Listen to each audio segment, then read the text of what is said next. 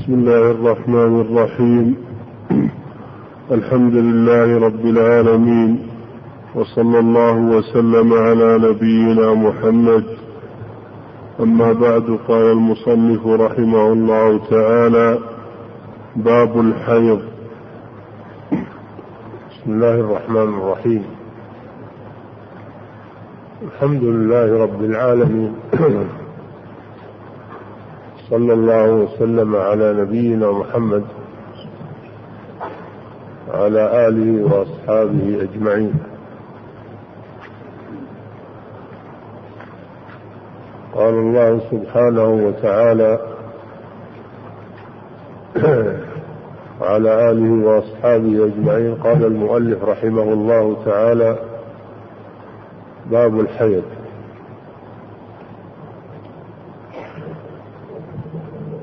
الحيض يطلق على عدة معاني في اللغة. أشهرها أنه أنه السيلان. أنه السيلان. يقال حاض الوادي إذا سال. ويطلق على معان كثيرة.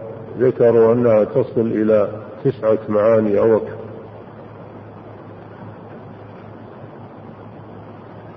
وأما الحيض في الشرع فهو دم طبيعة وجبلة ترخيها الرحم من عرق في أقصى الرحم في أوقات معلومة. في أوقات معلومة منتظمة خلقه الله سبحانه وتعالى بحكمة غذاء الجنين في بطن أمه.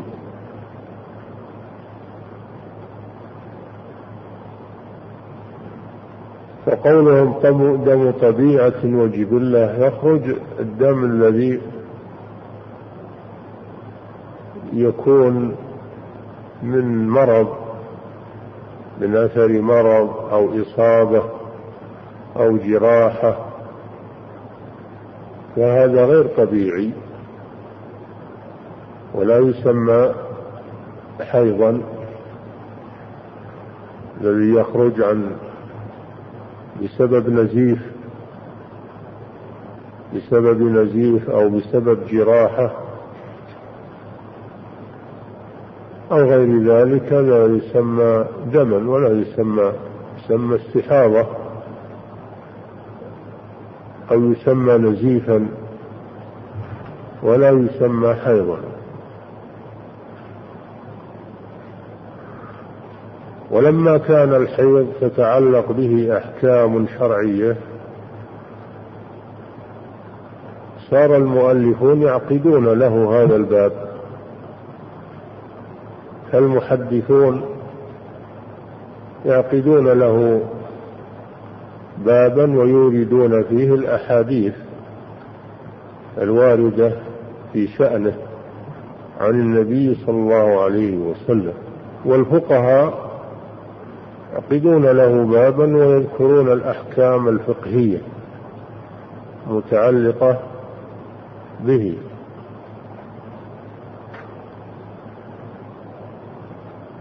والأحكام المتعلقة به كثيرة منها أن الحائض تترك الصلاة ولا يجوز لها أن تصلي في فترة الحيض. ومنها أن الحائض تترك الصيام ولا يجوز لها أن تصوم في فترة الحيض.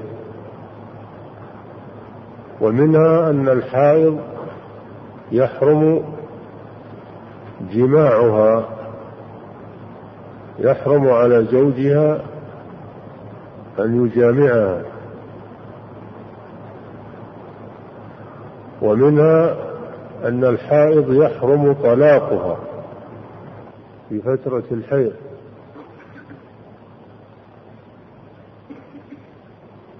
ومنها أن الحيض يحصل به البلوغ للصغيرة. ومنها أن الحيض تحصل به العدة من الطلاق. إلى غير ذلك من من الأحكام الشرعية. فلذلك تجب دراسته ومعرفة أحكامه والعناية بها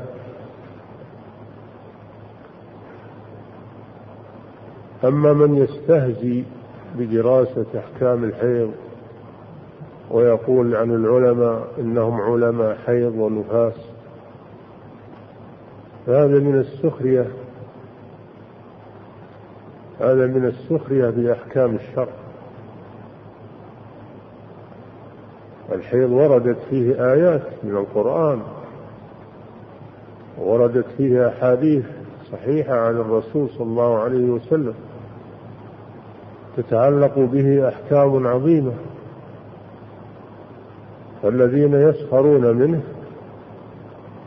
هؤلاء يسخرون من أحكام الشرع ويسخرون من الآيات والأحاديث التي وردت فيه. ومن كان كذلك فإنه يكون مرتدا عن دين الإسلام.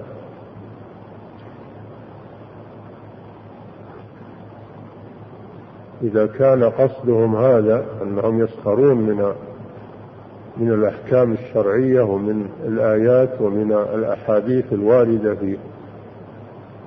وإن كانوا يحتقرون العلماء إن كانوا يحتقرون العلماء فهذا محرم.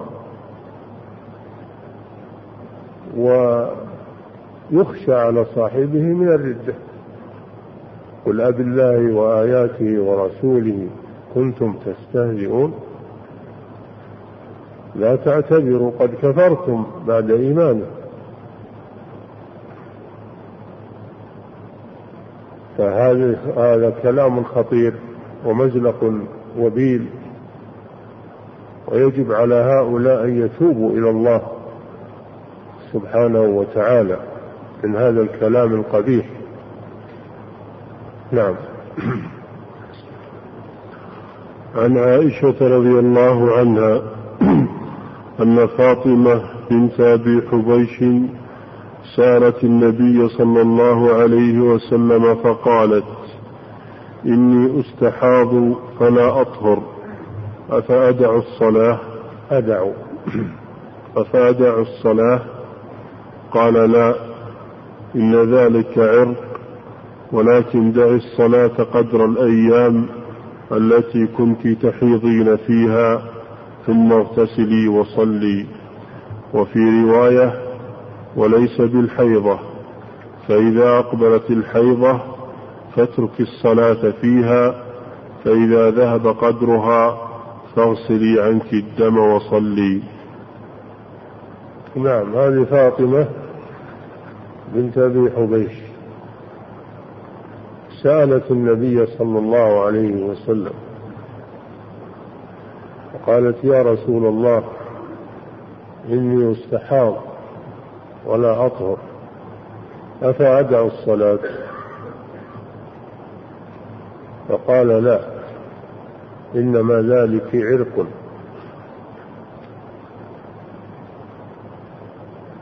فهي قد علمت أن الحائض لا تصلي.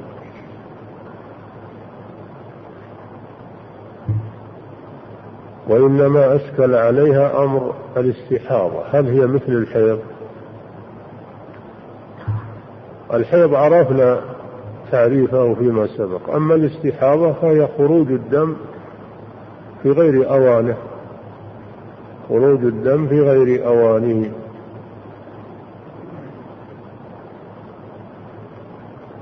سواء بصفة مستمرة أو بصفة غير مستمرة لكنها تزيد على فترة الحيض. والفرق بين الحيض والاستحاضة من ناحية الدم أن الدم دم الحيض له علامات يعرف بها. أنه ثخين أنه أسود أنه منتن وأما دم الاستحاضة فإنه أحمر وخفيف ليس ثخينا وليس فيه رائحة.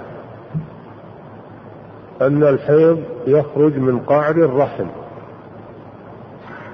وأما الاستحاضة فهي تخرج من أدنى الرحم وهي نزيف. الحيض دم طبيعة وجبلة وأما الاستحاضة فهي نزيف. وليست دم طبيعة ولا جبلة حكم المستحاضة حكم الطاهرات لأنها تصلي وتصوم. ويجوز لزوجها أن يطأها عند عند الضرورة. فالمستحاضة تختلف عن الحائض فلذلك فاطمة بنت أبي حبيش رضي الله عنها سألت النبي صلى الله عليه وسلم هل الاستحاضة مثل الحيض؟ وهذا فيه سؤال أهل العلم الرجوع إليهم؟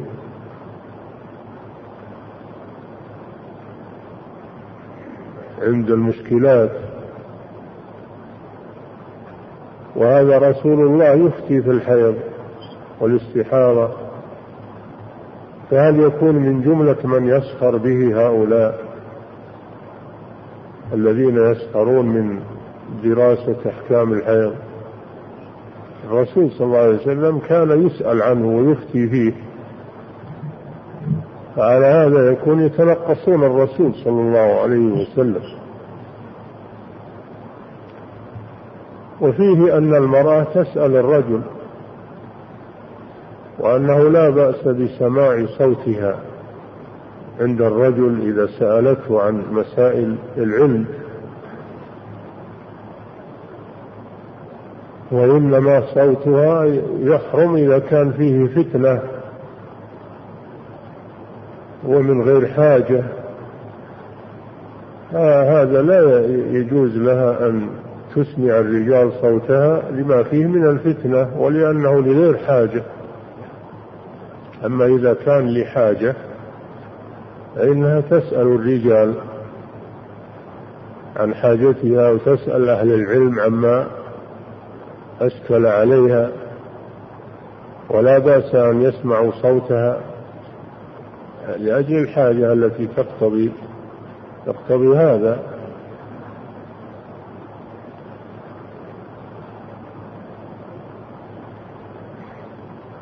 أنها سألت النبي صلى الله عليه وسلم أنها كانت تستحاض يعني يصيبها دم خارج عن دم الحيض. فتدع الصلاة؟ يعني مثل الحائض؟ قال لا. قال لا يعني لا تدع الصلاة. فهذا من الفروق بين المستحاضة والحائض. لا تدع الصلاة. إنما ذلك عرق. بين لها صلى الله عليه وسلم أن دم الاستحاضة يخرج من نزيف. عرق ينفجر من أدنى الرحم. وليس هو الحيض. فلا تترتب عليه أحكام الحيض. إنما ذلك عرق. فإذا أصابها الاستحاضة أصابتها الاستحاضة فإنها تجلس عادتها التي كانت تعرفها قبل أن تصاب. تجلس عادتها التي كانت تعرفها قبل أن تصاب بالاستحاضة. أي الأيام التي كانت تحيض فيها يوم أن كانت سليمة. تجلسها. تعتبرها هي الحيض. فإذا تمت الأيام التي كانت تحيضها يوم أن كانت سليمة فإنها تغتسل. فإنها تغتسل عن الحيض. وتصلي. هذا فيه دليل على الرجوع إلى العادة إلى أن الحائض إلى أن المستحاضة ترجع إلى عادتها. إذا كانت لها عادة معروفة ترجع إليها وتجلس مقدارها. ثم إذا انتهت تغتسل مثل ما تغتسل الحائض التي انقطع حيضها وتصلي. ففيه العمل بالعادة المعروفة عند المرأة.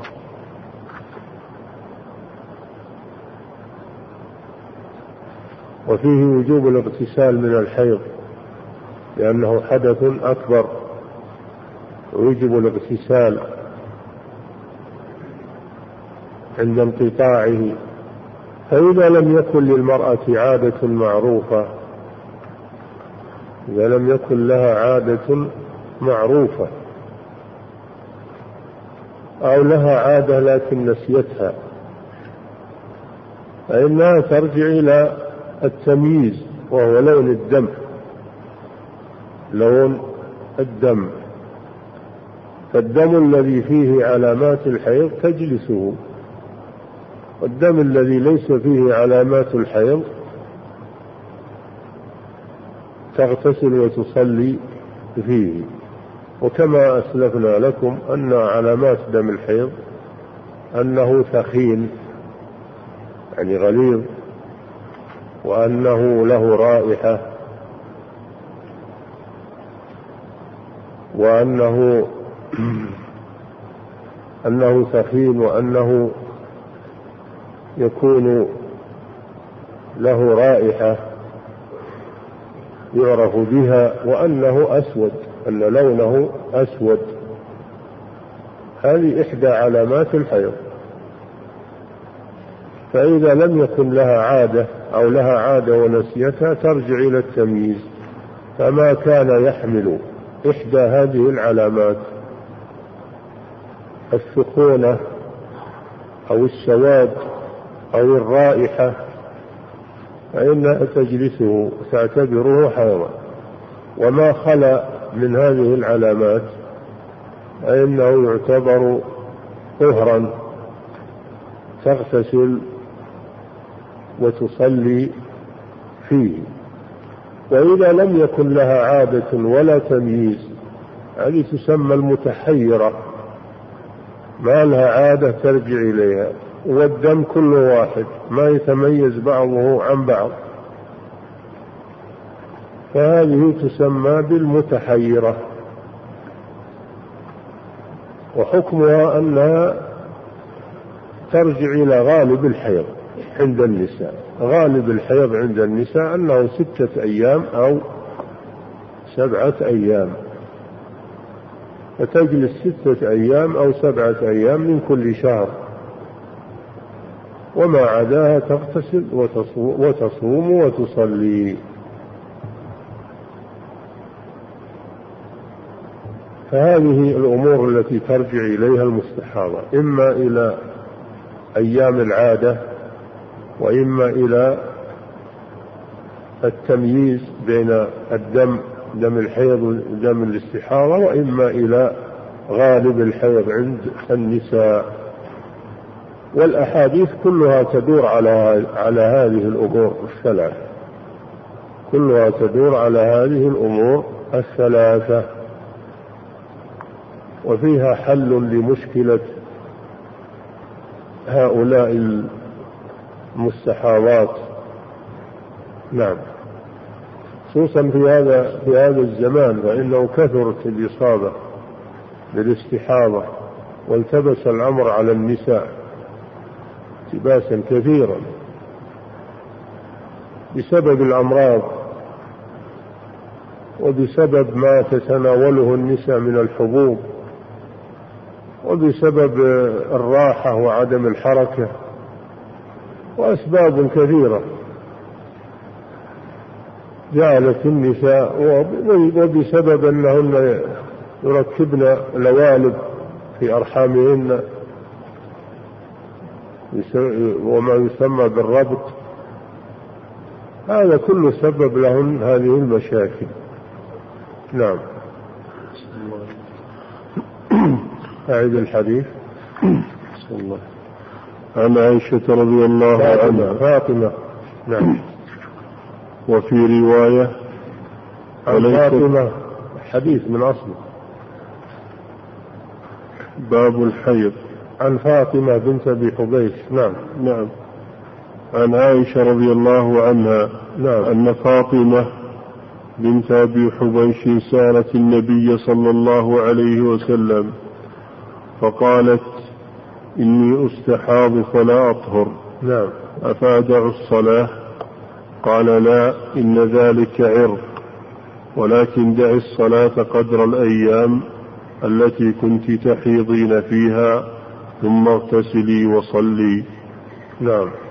وفي رواية وليس بالحيضة فإذا أقبلت وليست الحيض الحيضة يعني هذه هذا الدم هذا الدم ليس هو الحيض وإنما هو استحاضة.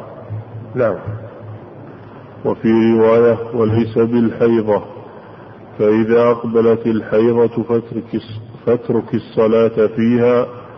فإذا ذهب قدرها فاغسلي عنك الدم وصلي. نعم. هذه الرواية توضح الرواية التي قبلها أنها تجلس أيام العادة. إذا كانت تعرفها إنها تجلس أيام العادة. وما زاد عنها فإنها تغتسل وتصلي تغتسل غسل الحيض وتصلي. وأما قوله اغسلي عنك الدم وصلي فظاهره أنها لا تغتسل وأنها تكتفي بغسل الدم. ولكن الرواية والروايات الأخر تفسر هذا الحديث وفيها زيادة أنها تغتسل ولا تقتصر على غسل الدم فقط. فالعمل عليها نعم. في قوله اغسلي عنك الدم فيه فائدة وهو أن الدم نجس يحتاج إلى غسل. فيها فائدة زيادة على ما سبق وهي أن الدم نجس دم الحيض والاستحاضة نجس. وسائر الدماء نجسة. يجب غسلها. لأجل الصلاة. نعم. عن عائشة رضي الله عنها أن أم حبيبة استحيضت سبع سنين. فسألت رسول الله صلى الله عليه وسلم عن ذلك فأمرها أن تغتسل. فقال هذا عرق. فكانت تغتسل لكل صلاة. نعم أم حبيبة أو أم حبيب. هي أم حبيبة بنت بنت جحش. أم حبيبة بنت جحش أخت زينب بن جحش بنت جحش أخت زينب بنت جحش زوج النبي صلى الله عليه وسلم فإن بنات جحش ثلاث أم حبيبة هذه وزينب زوج النبي صلى الله عليه وسلم وحمنة وحمنة بنت جحش. أم حبيبة هذه كانت تحت عبد الرحمن بن عوف رضي الله عنه. وحملة كانت تحت طلحة بن عبيد الله رضي الله عنه. نعم. وأما زينب فهي زوج النبي صلى الله عليه وسلم. وزينب لم تكن لم تصب بالاستحاضة إنما التي أصيبت أختاها أم حبيبة وحمنة. والثالثة فاطمة بنت أبي حبيش التي في الحديث الأول. قد ذكر العلماء أن اللاتي أصبن بالاستحاضة كثيرات وصل عددهن إلى تسع. نعم. عن عائشة رضي الله عنها أن أم حبيبة استحيضت سبع سنين. استحيضت يعني أصابتها الاستحاضة. وهي مرض ونزيف يخرج من فرجها وهو ليس هو بالحيض. نعم سبع سنين يعني طال عليها وقته. نعم. فسألت رسول الله صلى الله عليه وسلم عن ذلك فأمرها أن تغتسل. هذا فيه الرجوع إلى أهل العلم وفيه أن المرأة لا تستحي من أمور الدين. تسأل العلماء وأنه لا بأس بأن يسمعوا صوتها بالسؤال لأن هذا للحاجة. نعم. فأمرها أن تغتسل فقال هذا عرق. نعم. فسألت رسول الله صلى الله عليه وسلم عن ذلك فأمرها أن تغتسل. الرسول سألها ولا هي التي سألت؟ نعم. فسألت رسول الله صلى الله عليه وسلم عن ذلك. نعم. فأمرها أن تغتسل. نعم هذا كالحديث الأول. فيه وجوب الاغتسال على الحائض وعلى المستحاضة إذا انتهت عادتها. نعم. فقال هذا عرق عرق هذا كالحديث الأول أن الاستحاضة ليست مثل الحيض. إنما سببها عرق ينفجر ونزيف يحصل وهي نتيجة مرض. نعم. فكانت تغتسل لكل صلاة. الرسول صلى الله عليه وسلم أمرها أن تغتسل عند نهاية مدة الحيض. عند نهاية مدة الحيض هذا الذي أمر به النبي صلى الله عليه وسلم وهذا واجب. ولا بد منه أما أنها تغتسل لكل صلاة فهذا من فعلها هي واجتهادها هي. ولا يلزم هذا المستحاضة أنها تغتسل كل صلاة بل يلزمها أن تتوضأ لكل صلاة لأن حدثها دائم فتتوضأ عندما تريد أن تصلي وتضع شيئا على المخرج يضبطه لئلا يخرج منه شيء تستثر بثوب أو غيره ثم تتوضأ وتصلي. وتعمل هذا عند كل صلاة. الوضوء الاستنجاء والوضوء عند كل صلاة. وأما الاغتسال فهذا ليس بلازم عند كل صلاة لأن لما في ذلك من المشقة ولأن هذا شيء لم يأمر به النبي صلى الله عليه وسلم وإنما فعلته هذه الصحابية اجتهادا منها. وبعض العلماء يقول يستحب لها أن تغتسل لكل صلاة وليس ذلك بواجب. ليس ذلك بواجب وإنما هم باب الاستحباب لأنه ورد في بعض الروايات أن الرسول أمرها تغتسل لكل صلاة فيحمل على الاستحباب. ليس على الوجوب. الحدث الأكبر يرتفع بالاغتسال الأول. فاغتسالها لكل صلاة هذا من باب الاستحباب. والاحتياط. فإن فعلته فلا بأس وإن تركته فلا حرج عليها. نعم.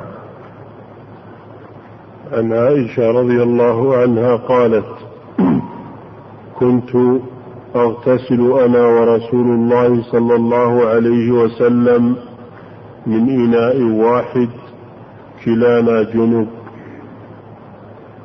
نعم. وكان يأمرني فأتزر فيباشرني وأنا حائض. نعم. وكان يخرج رأسه إلي وهو معتكف فأغسله وأنا حائض. نعم هذا الحديث فيه أحكام عن عائشة رضي الله عنها أن أنها كانت تغتسل هي والنبي صلى الله عليه وسلم من إناء واحد وهذا سبق. هذا سبق في باب الاغتسال. ففيه أن الزوجين يجوز لهما أن يغتسلا من إناء واحد وينظر كل واحد منهما إلى الآخر لأن الله أباح ذلك فيما بينهما. وهذا سبق الكلام عليه في باب الغسل. كانت تغتسل هي والنبي صلى الله عليه وسلم من إناء واحد. وكان يأمرها فتتزر يعني تضع الإزار ما بين سرتها إلى ركبتها ثم يباشرها. ثم يباشرها. فهذا فيه جواز الاستمتاع ببدن الحائض وأن زوجها يستمتع بها وهي حائض. يراجعها في المنام ويقبلها ويلمسها ويباشرها.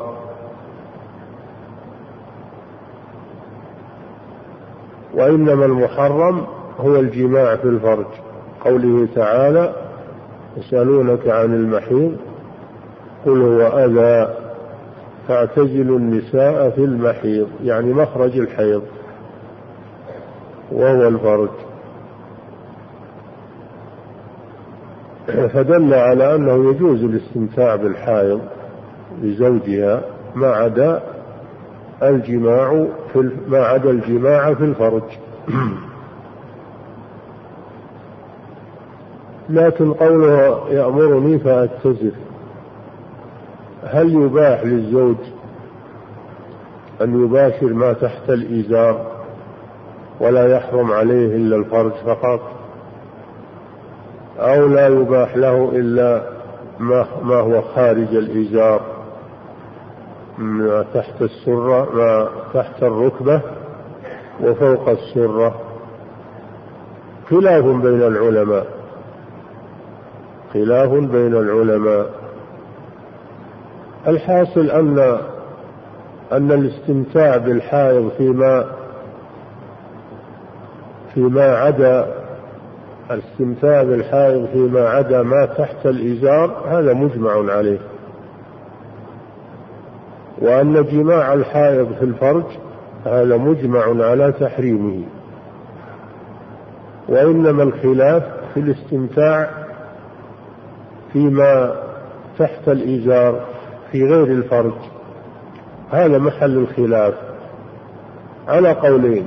القول الأول أنه لا يحل له إلا ما كان خارج الإزار ما كان خارج منطقة ما بين السرة إلى الركب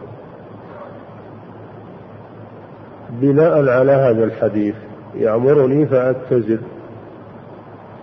لكن قالوا هذا فعل من فعل الرسول صلى الله عليه وسلم والفعل لا يدل على لا يدل على التحريم ولا على الإيجاب وإنما يدل على الكراهة أو الاستحباب فقط. والقول الثاني أنه يجوز للزوج أن يستمتع بكل بدن زوجته ما عدا ما عدا المحيض الذي هو مخرج الحيض. قوله تعالى فاعتزل النساء في المحيض. يعني مخرج الحيض. أدل على أن ما عداه يجوز للرجل أن لا يعتزله وأن يستمتع بها. هذا حاصل الخلاف في هذه المسألة. وعلى كل حال تجنب هذا الشيء. وأن يكفيه ما هو خارج الإزار هذا أحوط. وأبعد له عن الخلاف. يأمرني فأتزل فيباشرني. ودل هذا على طهارة بدن الحائض. جل على طهارة بدن الحائض وعرق وطهارة عرقها وريقها. وبدنها الحائض طاهرة البدن. لا كما تقوله اليهود إن المرأة إذا حاضت يعتزلونها ولا يباشرونها ولا يأكلون مما طبخت ولا مما عملت. هذا من تشددات اليهود. فأنزل الله تعالى ويسألونك عن المحيض قل هو هذا فاعتزلوا النساء في المحيض. اعتزلوا النساء في المحيض. فلم يحرم إلا المحيض يعني مخرج الحيض. دل على أن بدنها طاهر وأنها تجوز مباشرتها ويجوز الاستمتاع بها لزوجها وأن عرقها طاهر وريقها طاهر. ولا يؤثر عليها الحيض في هذه الأمور وأن ما طبخته طاهر وما غسلته طاهر. وهذا من رفع الحرج عن هذه الأمة تيسير الله سبحانه وتعالى.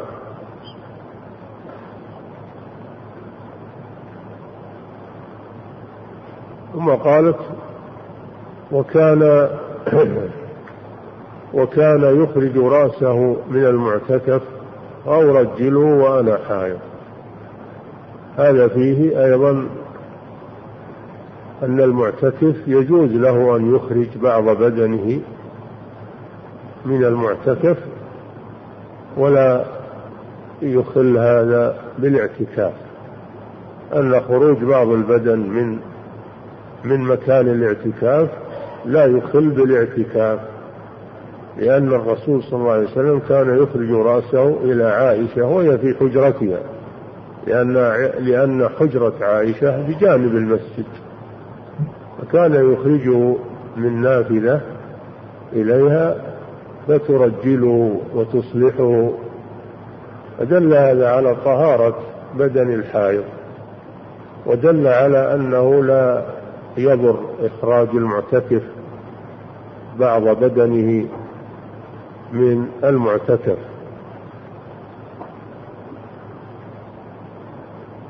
وفيه خدمة المرأة خدمة المرأة لزوجها.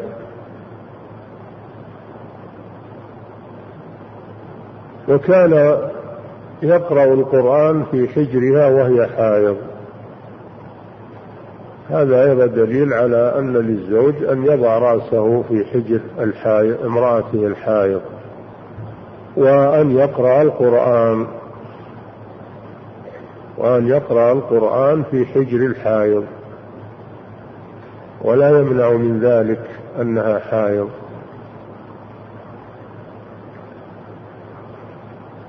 استنبط منه بعض العلماء أن الحائض لا تقرأ القرآن. لأن عائشة ما قالت هذا إلا لأن عندها أن الحائض لا تقرأ القرآن. ولو كانت الحائض تقرأ القرآن ما أشكل عليها كون النبي صلى الله عليه وسلم يقرأ في حجرها. فدل على أن قراءة غيرها في حجرها ليست كقراءتها هي. قراءتها ممنوعة لأن عليها حدثا أكبر مثل الجنوب.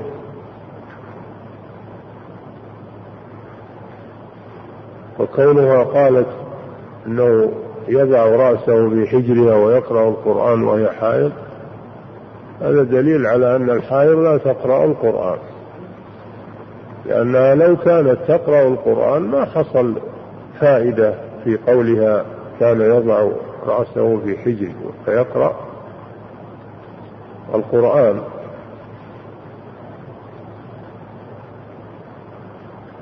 وقراءة الحائض للقرآن مسألة مختلف فيها. والراجح والله أعلم كما اختاره شيخ الإسلام ابن تيمية أنها إن كانت تخشى أن تنسى ما تحفظه من القرآن فلها أن تراجعه وهي حائض لئلا يضيع عليها. إذا كانت تخشى أن أن تنسى ما حفظته من القرآن فلها أن تراجعه وهي حائض. وأما إذا كانت لا تخشى ذلك فإنها تمسك عن قراءة القرآن حتى تطهر وتغتسل. حتى تطهر من الحيض وتغتسل. نعم. عن عائشة رضي الله عنها عن الحديث. عن عائشة رضي الله عنها قالت كنت أغتسل أنا ورسول الله صلى الله عليه وسلم من إناء واحد كلانا جنب. هذه مسألة نعم. وكان يأمرني فأتزر فيباشرني وأنا حائض. هذه مسألة ثانية. نعم. وكان يخرج رأسه إلي وهو معتكف فأغسله وأنا حائض. نعم وهذه مسألة ثالثة. نعم. وعن عائشة رضي الله عنها قالت كان رسول الله صلى الله عليه وسلم يتكئ في حجري وأنا حائض فيقرأ القرآن. هذه المسألة الرابعة. نعم. وكلها تدل على أن بدن الحائض طاهر وأن لزوجها أن يباشرها وأن ينام في حجرها وأن يقرأ القرآن في حجرها. كل ذلك لا بأس به. نعم. عن معاذة بنت عبد الله قالت سألت عائشة رضي الله عنها فقلت ما بال الحائض؟ تقضي الصوم ولا تقضي الصلاة. فقالت أحرورية أنت. فقلت لست بحرورية ولكني أسأل. فقالت كان يصيبنا ذلك فنؤمر بقضاء الصوم ولا نؤمر بقضاء الصلاة. نعم. هذه معاذة بنت عبد الله. انها سألت عائشة أم المؤمنين رضي الله عنها فقالت ما بال الحائض تقضي الصيام ولا تقضي الصلاة. هذا دليل على أنه كان متقررا عندهم. أن الحائض تقضي الصيام ولا تقضي الصلاة. كمعاذة استشكلت هذا لأن الخوارج لأن الخوارج يرون أنها تقضي الصلاة. يرون أن الحائض تقضي الصلاة. فلما سألتها سألت معاذة عائشة ذلك ظنت أنها من الخوارج لأنهم هم اللي يسألون عن مثل هذا السؤال. أحرورية أنت؟ يعني هل أنت من الخوارج؟ سمي الخوارج بالحرورية نسبة إلى مكان يقال له حرورة في أرض العراق قريبا من الكوفة اجتمعوا فيه. لما خرجوا على أمير المؤمنين علي بن أبي طالب رضي الله عنه لما خرجوا عليه اجتمعوا في هذا المكان الذي يسمى حرورا ونسبوا إليه وقيل لهم الحرورية. وتوسع في هذا اللقب في كل خارجي وإن لم يكن من أهل حرورة. صار سمة للخوارج. والخوارج هم الذين يخرجون عن طاعة ولي الأمر. الخوارج هم الذين يخرجون عن طاعة ولي الأمر ويشقون العصا. ويعتقدون كفر مرتكب الكبيرة التي دون الشرك. يكفرون المسلمين العصاة. وهذا من الغلو والتطرف في دين الله عز وجل ولعدم فقههم لعدم فقههم في دين الله عز وجل. فوقعوا فيما وقعوا فيه بسبب التشدد والغلو وبسبب عدم الفقه في دين الله. وعدم الرجوع إلى أهل العلم لأنهم يتهمون أهل العلم يتهمون أهل العلم بالتقصير والمداهنة والتساهل فلا يرجعون إليهم. هذه صفتهم في كل زمان هذه صفتهم في كل زمان صفة الخوارج أنهم يتشددون ويتنطعون. في دين الله أنهم ليس عندهم علم ولا فقه ولا يرجعون إلى أهل العلم بل يحتقرون أهل العلم أنهم يكفرون المسلمين الذين ارتكبوا شيئا من الكبائر التي دون الشرك. أنهم لا يرون طاعة ولي أمر المسلمين. هذه هذه مسائلهم التي خالفوا فيها المسلمين. اختلف العلماء فيهم. هل هم كفار أو هم ليسوا كفارا وإنما هم فساق؟ على قولين لأهل العلم. من العلماء من يكفرهم. لأن النبي صلى الله عليه وسلم لما وصفهم قال يمرقون من الدين كما يمرق السهم من الرمية ثم لا يعودون إليه.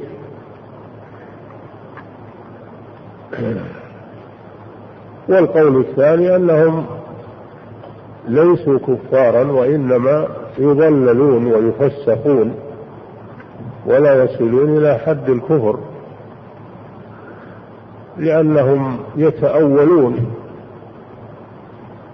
تأويلا فاسدا ظنوا أنه صحيح فيدرأ عنهم الكفر لأنهم من أكثر الصلاة من أكثر الناس صلاة وعبادة وتلاوة للقرآن يصومون النهار ويصلون الليل ويكثرون من تلاوة القرآن ومن ذكر الله.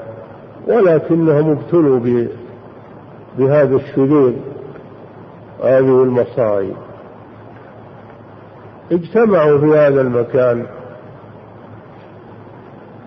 وكانوا عددا كثيرا فأرسل إليهم أمير المؤمنين علي رضي الله عنه عبد الله بن عباس حبر الأمة ترجمان القرآن أرسله إليهم ليتفاهم معهم. ذهب إليهم وجلس معهم واستمع إلى شبهاتهم وأجاب عنها. فرجع منهم ستة آلاف. رجعوا إلى الصواب وتابوا إلى الله عز وجل. والبقية تعنتوا وأصروا على ما هم عليه. فقاتلهم أمير المؤمنين. علي رضي الله عنه ومن معه من الصحابة والمسلمين في وقعة النهروان وقتل منهم مذبحة عظيمة. وكان هذا من مناقب علي بن أبي طالب رضي الله عنه لأن الرسول صلى الله عليه وسلم أخبر أن أن في قتلهم خير خير لمن قتلهم فكان هذا من مناقب علي رضي الله عنه وتحققت فيه بشارة الرسول صلى الله عليه وسلم في من يقتل الخوارج وقتلهم رضي الله تعالى عنه وأراح المسلمين من شرهم إلا أنهم لا يزال يخرج منهم فئات وفي تفرقوا أيضا في البلاد وصار لهم محلات معروفة ولا يزال هذا المذهب يخرج شيئا فشيئا على المسلمين من باب الفتنة والشر.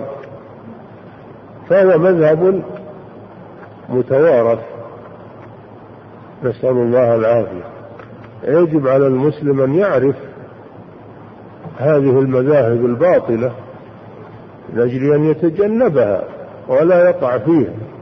ولا تروج عليه لأن عندهم شبهات إذا لم يكن عند الإنسان معرفة وبصيرة قد تنقلي عليه. فيجب على المسلم أنه يتعلم أمور العقيدة ويتعلم أمور الفرق الضالة وشبهاتها والرد عليها.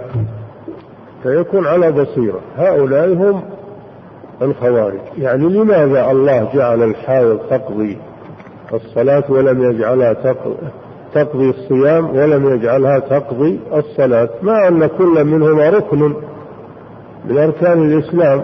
والصلاة الصلاة آكد من الصيام. فلماذا؟ كأنها تعترض على الله سبحانه وتعالى. وهذا شأن الخوارج. أنهم يعترضون على أحكام الله عز وجل. فعائشة فهمت أنها تسأل سؤال استنكار بينما هي تسأل سؤال تفقه وليست تسأل سؤال استنكار. ولذلك قالت لا لست حروري ولكني أسأل. يعني لست أرى رأي الخوارج ولكني أسأل من باب التفقه في دين الله عز وجل. فأجابتها عائشة بالحديث أجابتها بسنة الرسول صلى الله عليه وسلم وقالت كنا نحيض على عهد النبي صلى الله عليه وسلم فنؤمر بقضاء الصيام ولا نؤمر بقضاء الصلاة. فالمسألة مسألة اتباع. المسألة ليست مسألة فكر وعقل وإنما هي مسألة اتباع. وهكذا كان الأمر على عهد النبي صلى الله عليه وسلم. كان يأمرنا أن نقضي الصلاة أن نقضي الصيام ولا يأمرنا أن نقضي الصيام. واستدلوا بهذا على أن الصحابي إذا قال كنا نفعل كذا على عهد النبي صلى الله عليه وسلم أو كنا نترك كذا على عهد النبي صلى الله عليه وسلم أن هذا له حكم المرفوع إلى الرسول صلى الله عليه وسلم. وهذه قاعدة أصولية.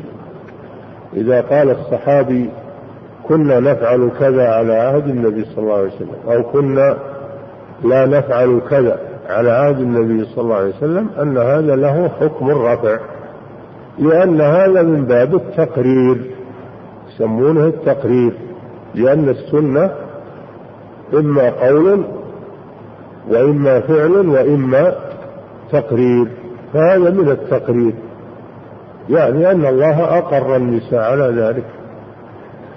ولو كان يجب عليهن قضاء الصلاة لأمرهن بذلك.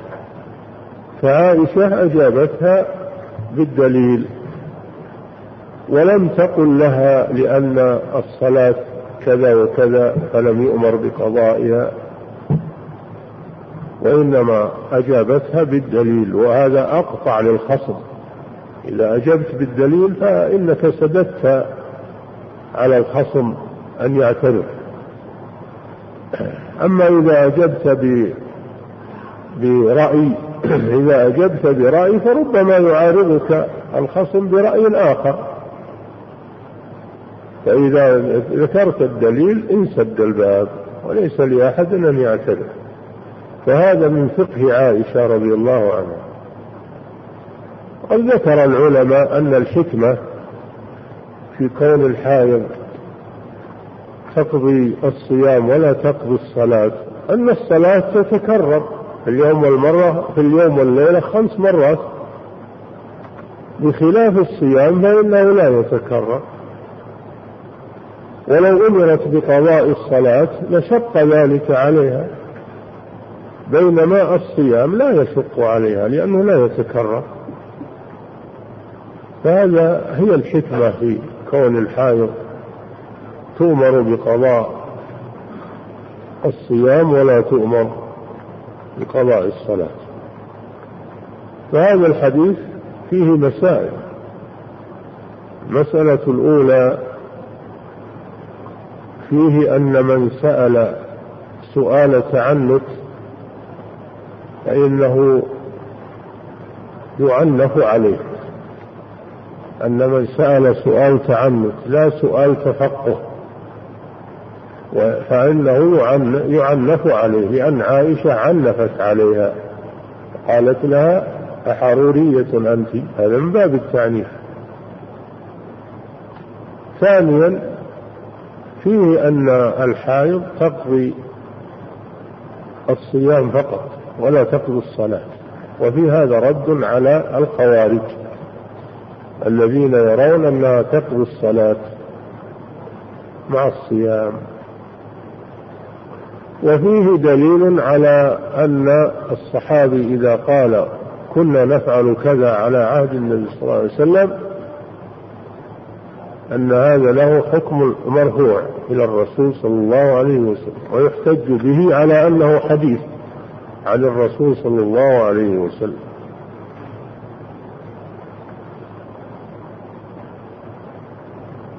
وفي الحديث دليل على التنفير عن مذهب الخوارج والتحذير منهم. فإن عائشة رضي الله عنها قالت لها أحرورية أنت؟ هذا من باب الاستنكار لمذهب الخوارج والتنفير منه. وكذلك كل مذهب باطل فإنه يجب التحذير منه والتنفير عنه. وهذا من باب النصيحة للمسلمين. ولا يقال إن بحرية الرأي مثل ما يقال الآن وسماع الرأي الآخر كما يقولون. لا نحن لا نسمع إلا لكلام الله وكلام رسوله صلى الله عليه وسلم. ما نسمع للرأي الآخر. الدين ليس بالرأي. الدين إنما هو تلقي واتباع وليس للآراء فيه دخل. وإذا اختلف الناس في الأحكام فإننا نأخذ ما يقوم عليه الدليل ولا نأخذ بما يقول فلان. يقولون لا وش ميزة هالعالم تأخذ برأيه ولا ما تأخذ برأيه؟ نقول الميزة الدليل. وإن كان معه الدليل أخذنا بقوله. دون تحيز لأحد أو دون تحيز لأحد وإنما نأخذ بمن معه الدليل. وليس المسألة حرية رأي أو رأي آخر أو كما يقال لماذا تأخذون بقول العالم فلان وتتركون العالم الفلاني كلهم علماء. فنقول نحن لسنا بمكلفين بأخذ أقوال العلماء. وإنما نحن مكلفون بالأخذ بالدليل. من غير تحيز لأحد. وإنما غرضنا الدليل والاتباع. من غير أننا نميل مع من نحبه أو من نهواه أو من يوافق رأيه رغبتنا. لأن بعضهم يريد أن يأخذ ما يوافق هواه ورغبته ويقول هم قايلين فلان؟ يكفي. هل فلان رسول؟ هل الله أمرك بهذا؟ الله أمرك أن تتبع رسوله صلى الله عليه وسلم. فإذا اتبع فإذا ظهر الدليل فلا قول لأحد. حتى لأكابر الأئمة يقولون إذا صح الحديث يقول الشافعي إذا صح الحديث فهو مذهبي. ويقول إذا خالف قولي قول رسول الله صلى الله عليه وسلم فاضربوا بقولي عرض الحائط. ويقول رحمه الله أجمع المسلمون على أن من استبانت له سنة رسول الله صلى الله عليه وسلم لم يكن له أن يدعها لقول أحد.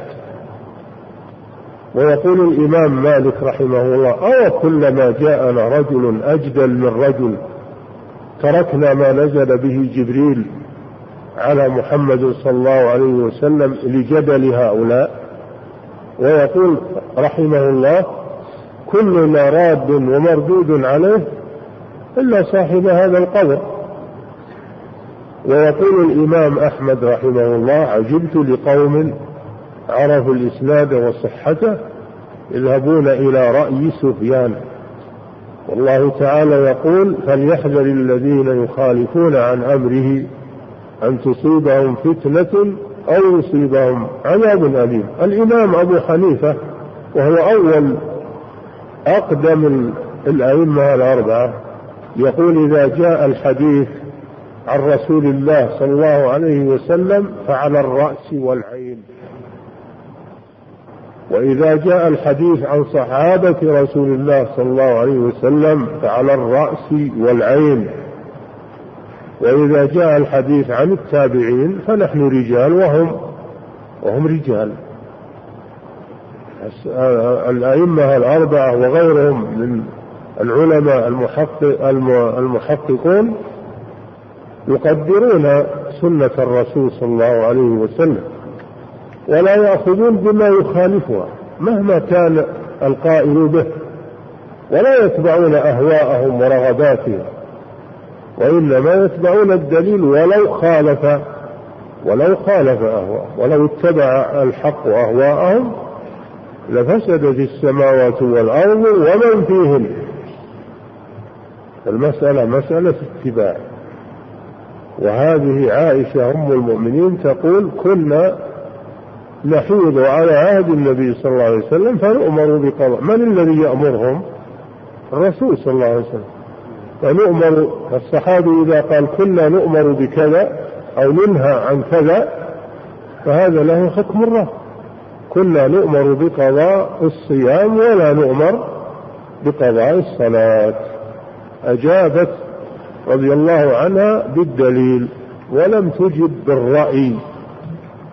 ما أجابت بالرأي وإنما أجابت بالدليل. هكذا يجب على العلماء. فهذا حديث عظيم وفيه فوائد عظيمة يجب المسلم أنه يتأملها هي وغيرها من الأحاديث الصحيحة عن الرسول صلى الله عليه وسلم فسيجد فيها من الفقه العجب العجاب وكل يؤتيه الله من الفقه والعلم ما يشاء سبحانه وتعالى. نعم.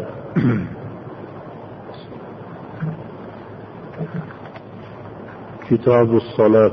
يكفي. نعم. الله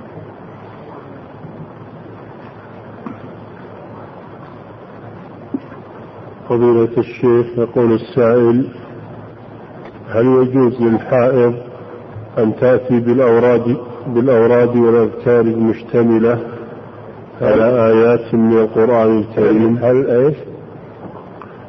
هل يجوز للحائض نعم. أن تأتي بالأوراد والأذكار المشتملة على آيات من القرآن الكريم؟ نعم الحائض لها أن تذكر الله وأن تسبح وأن تكبر وتهلل وتستغفر لها أن تأتي بالأذكار. وأن تأتي بالأدعية التي توافق الآيات. توافق الآيات لأنها لا تقصد التلاوة وإنما تقصد الدعاء تقصد الذكر والدعاء ولا تقصد التلاوة. نعم. فضيلة الشيخ يقول السائل هل يجوز للنفساء قراءة القرآن عن ظهر قلب؟ أحكام النفساء مثل أحكام الحائض تماما. إذا كان لا يجوز للحائض أن تقرأ القرآن فلا يجوز للنفساء نعم. فضيلة الشيخ يقول السائل يخرج من دبر دم ويوسخ ملابسي وإذا كنت في البيت أبدل الملابس. وإذا كنت خارج البيت أدعه رغم أنني عملت عملية رغم أنني عملت عملية ولكنه رجع وأحيانا يصيبني وأحيانا وأحيانا ينزل علي وأحيانا لا ينزل. نعم هذا نجس وإذا نزل عليك يجب عليك غسله وغسل ما أصابه والوضوء إعادة الوضوء لأنه حدث ينقض الوضوء الخارج من الدبر ينقض الوضوء أيا كان. أيا كان ينقض الوضوء الخارج من السبيلين فعليك إذا خرج منك شيء أن تعتبر أن وضوءك قد انتقض فتعيد الوضوء تستنجي تعيد الوضوء وتغسل ما أصابه الدم وتصلي.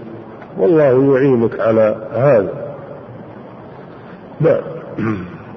فضيلة الشيخ يقول السائل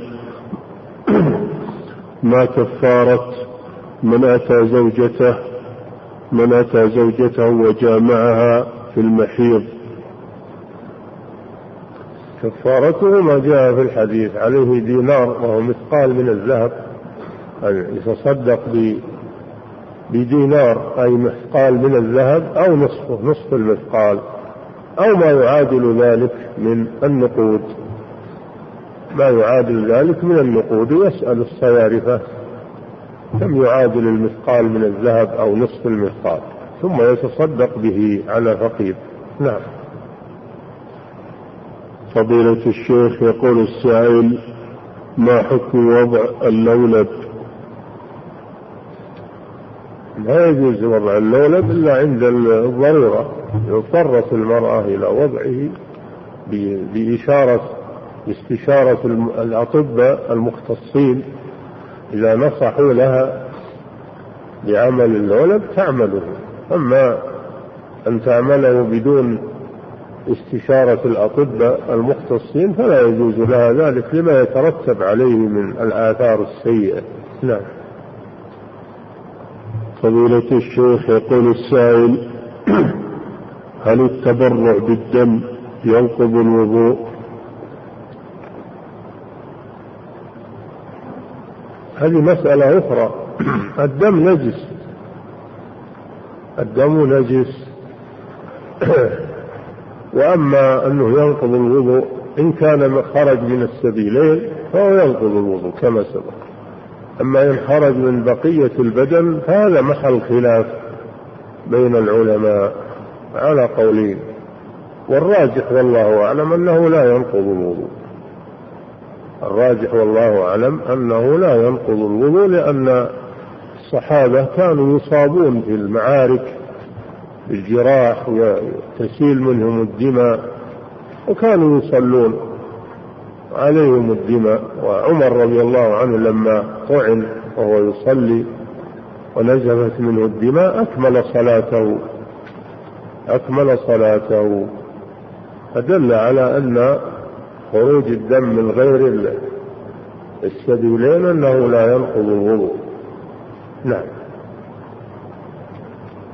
فضيلة الشيخ يقول السائل هل يجوز للمرأة أن تستخدم حبوب منع الحمل لتأخير الدورة الشهرية عنها في رمضان وفي الحج حتى فعلها بعض الفتيات اللاتي لم يتزوجن؟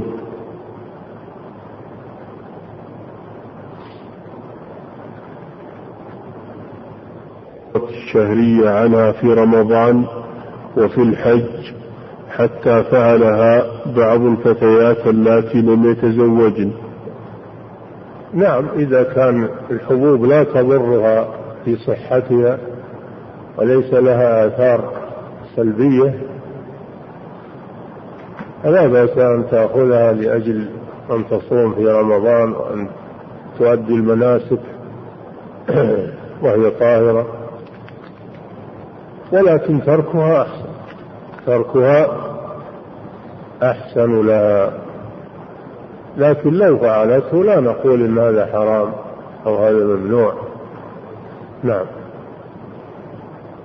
فضيلة الشيخ يقول السائل كيف نجمع بين تحريم مس الحائض للمصحف لأنها نجسة وأن جسد الحائض طاهر وليست وليس بنجس. لأن عليها حدث. ما هو لأنها نجسة؟ فرق بين الحدث والنجاسة فهي لا تمس المصحف لأنها عليها حدث. وهي غير طاهرة من الحدث لا من النجاسة نعم. فضيلة الشيخ يقول السائل امرأة انقطع عنها الحيض لمدة أشهر. نعم. يقول امرأة انقطع عنها الحيض عدة أشهر. نعم. ثم رأت أنه يخرج منها شيء لونه بني قريب من السواد ولا تعرف وقت عادتها فماذا تفعل؟ علما بأنه انقطع عنها ذلك ثم عاد لها مرة ثانية. كما سمعتم أنه إذا عاد عليها الحيض ولو خفيفا فإنها تجلس أيام عادتها التي كانت تعرفها. تجلس أيام عادتها التي كانت تعرفها ثم تغتسل وتصلي. إذا انتهت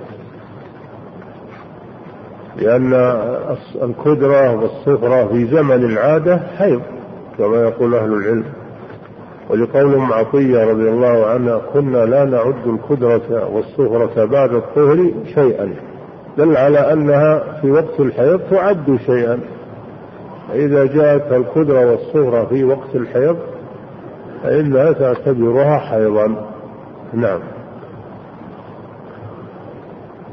فضيلة الشيخ يقول السائل إذا قرأ المأموم الفاتحة في الجهرية قبل إمامه هل يعتبر مسابقا له؟ لا المسابقة بالأفعال. المسابقة تكون بالأفعال لا يركع قبله ولا يسجد قبله.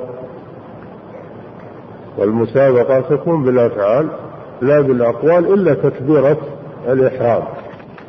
إنه لا يسبق إمامه بتكبيرة الإحرام. أما أنه يقرأ قبله الفاتحة هذا لا مانع منه نعم فضيلة الشيخ يقول السائل كنت في سفر فصليت المغرب مع جماعة المسجد على الطريق ثم أردت قصر العشاء فوجدت جماعة أخرى تريد أداء صلاة أداء صلاة المغرب فماذا يجب علي فعله؟ هل أصلي معهم المغرب ثم أسلم في الثانية أم ماذا أفيدوني؟ إذا دخلت معهم في المغرب فإنك تكمل الصلاة. تكمل الصلاة ولا تخرج منها بركعتين فقط وهم يصلون. نعم. فضيلة الشيخ يقول السائل رجل صلى الصلاة المكتوبة في مسجده ثم انتقل إلى مسجد آخر سوف تقام فيه صلاة الجنازة.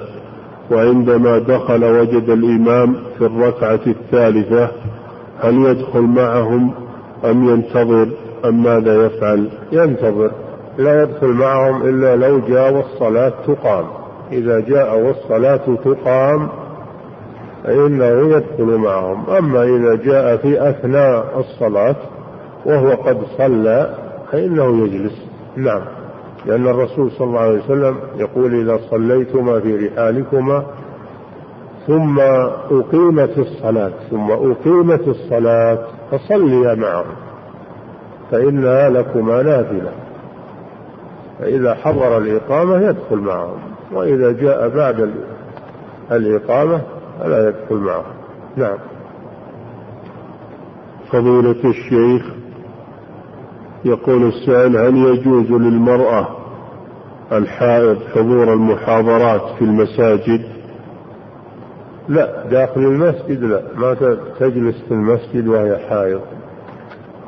بإمكانها تجلس في سيارة تستمع بواسطة مكبر الصوت. وإذا لم يتيسر لها ذلك تأخذ الأشرطة المسجلة وتستمع إليه. نعم. أو ترسل من يسجل لها. نعم. فضيلة الشيخ يقول السائل ما هي صفة ما هي صفة السلام على رسول الله صلى الله عليه وسلم عند زيارة المدينة وعلى صاحبيه أبي بكر وعمر رضي الله عنهما؟ صفتها كما فعل ابن عمر رضي الله عنه أنه يقف أمام وجه النبي صلى الله عليه وسلم ويقول السلام عليك يا رسول الله ورحمة الله وبركاته. ثم يتأخر إلى جهة المشرق قليلا ثم يقول السلام عليك يا أبا بكر الصديق ورحمة الله وبركاته. ثم يتأخر إلى جهة المشرق قليلا ثم يقول السلام عليك يا عمر الفاروق ورحمة الله وبركاته ثم ينصرف. نعم. فضيلة الشيخ يقول السائل ما حكم بيع اشتراكات ما حكم بيع اشتراكات لمجلات إسلامية داخل المسجد مع العلم بأن البيع يتم في مصلى النساء بعد دراسة النساء للقرآن؟ إيش؟ ما حكمه؟ ما حكم بيع اشتراكات لمجلات إسلامية. يعني بيع المجلات يعني يبيع مجلات في المسجد. إيش معنى اشتراكات. نعم البيع والشراء في المسجد لا يجوز سواء كان بيع اشتراكات أو بيع مجلات أو بيع بضائع. لا يجوز البيع والشراء داخل المسجد. نعم لنهي النبي صلى الله عليه وسلم عن ذلك. نعم. فضيلة الشيخ تقول لا, في مصلى النساء ولا في مصلى الرجال ما كان من المسجد فلا يجوز البيع والشراء فيه. نعم. فضيلة الشيخ تقول السائلة أنا امرأة متزوجة وعندي ولد وأسكن في بلد الكفر. وجدت زوجي يتكلم منذ ثلاثة أشهر مع النساء في الشبكة العلمية حتى لقي بإحداهن بدون محرم حتى يتزوج بها ومنذ تلقى بها ينقصني ويهددني على أن لا أخبر أحد وإلا سيسيء إلي فهل يجوز لي أن أطلب الطلاق؟ وما نصيحتكم لي. نعم الصفة لي إذا كان أنه وصل إلى هذا الحد إلى مغازلة النساء والكلام مع النساء وتخشين أنه قد قد فسدت أخلاقه فعليك بالمطالبة بفراقه. لا خير فيه ولا خير في البقاء معه. نعم. فضيلة الشيخ. أما إذا كان هذا مجرد مجرد اتهام ولا صحة له أو شكوك إذا كان هذا مجرد شكوك أو اتهام فلا تستعجلي حتى تتثبتي في هذا الأمر. نعم. فضيلة الشيخ يقول السائل في بعض البلدان يضع الرجال على أيديهم الحنة. وهذا عادة عندهم فهل هو تشبه بالنساء؟ الحنة يجوز استعماله للعلاج. إذا كان من باب العلاج يوضع على الرجلين أو على أو على الرأس أو على يوضع يعني استعماله من باب العلاج لا بأس به للرجال. وأما استعماله لغير العلاج فهذا إن كان من عادة البلد إذا كان من عادة البلد أنهم يفعلون هذا فلا بأس به. أما إذا كان ليس من عادة البلد أن الرجال يضعون الحنة والخضاب على أيديهم أو أرجلهم إذا كان ليس من عادة البلد فلا يجوز له ذلك. نعم. لأنه يكون متشبها بالنساء. هذا المجتمع لا يستعمل الحنة فيه إلا النساء. فلو عمله يتشبه بهن في هذا المجتمع.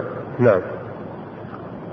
فضيلة الشيخ يقول السائل يقول زوجتي يأتيها الحيض ولكن ينقطع عنها بعد فترة من الزمن. نعم. يقول زوجتي يأتيها الحيض. نعم. ولكن ينقطع عنها بعد فترة من الزمن فهل وقت الانقطاع يحل لي أن أجامعها؟ وأنا أعلم أنه قد يرجع إليها. إذا انقطع انقطاعا كاملا ومرت فترة يعني يجب عليها أن تغتسل وتصلي. ويجوز لزوجها أن يجامعها. إذا كان انقطاعه مدة مدة يوم أو أكثر ثم فيجوز يجب عليها أن تغتسل وأن تصلي ويجوز لزوجها أن يجامعها أما إذا كان الانقطاع يسيرا ساعات فقط ساعات ثم يعود هذا لا هذه لا تزال حائضا. نعم. صلى الله عليك فضيلة الشيخ يقول السائل شخص مسلم يتعلم أحد أحد الألعاب الرياضية التي تقوي الجسم عند كافر وعند مقابلة هذا الكافر يجب على هذا المسلم المتعلم أن يؤدي تحية بطريقة. هل يجوز تحية هذا الكافر؟ وهذه التحية من قوانين اللعبة. لا ما يجوز للكافر أن يبدأ لا يجوز للمسلم أن يبدأ الكافر بالسلام. قوله صلى الله عليه وسلم لا تبدأ اليهود والنصارى بالسلام. وإذا سلموا عليكم فقولوا وعليكم. وإذا كان في هذا تشبه بالكفار أداء التحية على طريقتهم هذا لا يجوز أيضا لمانع التشبه لمانع التشبه. قوله صلى الله عليه وسلم من تشبه بقوم فهو منهم. فلا يرتكب أشياء محرمة من أجل أن يحصل على على لعبة. قد تكون مباحة وقد تكون غير مباحة. يتركها نعم. وليس بحاجة إليها. نعم. فضيلة الشيخ يقول السائل بعض النساء تقرأ القرآن وهي حائض وتمسك المصحف بشيء خارج عن المصحف فهل هذا جائز؟ المشهور عند أهل العلم والذي درج عليه المفتون في هذه البلاد انها ما تقرأ القرآن مثل الجنوب ولكن الشيخ عبد العزيز بن باز رحمه الله ذهب إلى الترخيص لها بأن تقرأ القرآن. هذه فتوى الشيخ رحمه الله. أما غيره فيفتونها بالمنع. إلا إذا اضطرت مثل إذا خشيت النسيان كما قال شيخ الإسلام ابن تيمية. نعم على كل حال الاحتياط مطلوب. نعم. فضيلة الشيخ يقول السائل هل استحاضة لها وقت معين. الاستحاضة ليس لها وقت معين. قد تكون استحاضة مطبقة دائما وقد تكون استحاضة غير مطبقة. تأتي أحيانا وتنقطع أحيانا. نعم. فضيلة الشيخ يقول السائل هل الخوارج يعتبرون من أهل القبلة؟ وأن يصلى خلفهم وما ضابط من يصلى خلفه من أهل القبلة. سمعتم الكلام بهذا أن العلماء مختلفون في حكمهم هل هم كفار أو هم ضلال وفساق. على قولين. على قولين. والقول بتكفيرهم أقرب لأن الأدلة دلت على كفرهم.